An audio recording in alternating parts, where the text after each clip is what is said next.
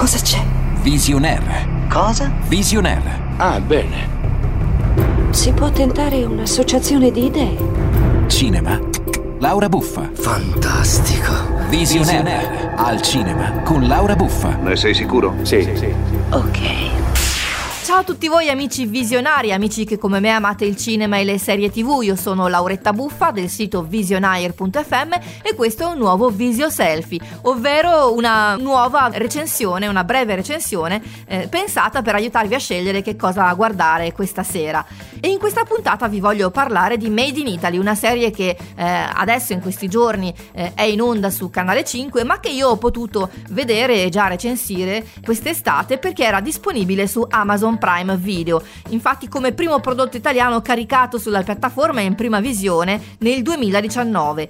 La serie, che era poi in attesa di arrivare in chiaro sulle reti Mediaset, racconta la nascita della moda pret-à-porter italiana nella Milano degli anni 70 e lo fa attraverso la storia della protagonista. Irene Mastrangelo, interpretata da Greta Ferro, è un'universitaria che per mantenersi agli studi risponde all'annuncio di una rivista di moda che cerca una collaboratrice. Da quel momento la sua vita non sarà più la stessa, sia in famiglia che anche ovviamente nella vita lavorativa.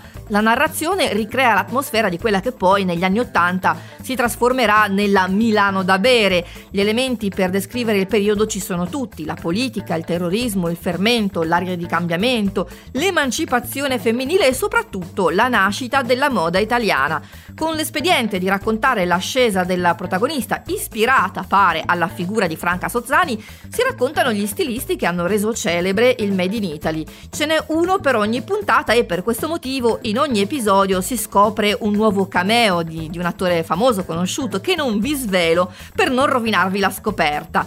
Cosa ne penso? Beh, la premessa è buona e la serie è godibile, anche se a volte è un po' troppo didascalica e si rischia di scivolare in una lezione di storia della moda. Però, ecco, diciamo che nel finale di stagione succede una cosa che personalmente non ritengo molto possibile nella realtà, ma che non posso raccontarvi per non spoilerare, quindi non vi resta che guardare la serie. Spero che questa recensione, come piace chiamarla a me, Visio Selfie, vi sia piaciuta o comunque vi sia stata utile per scegliere che cosa guardare in serata o nei prossimi giorni. Per il momento è tutto da Lauretta Buffa e dal sito visionaire.fm. Al prossimo episodio. Ciao ciao!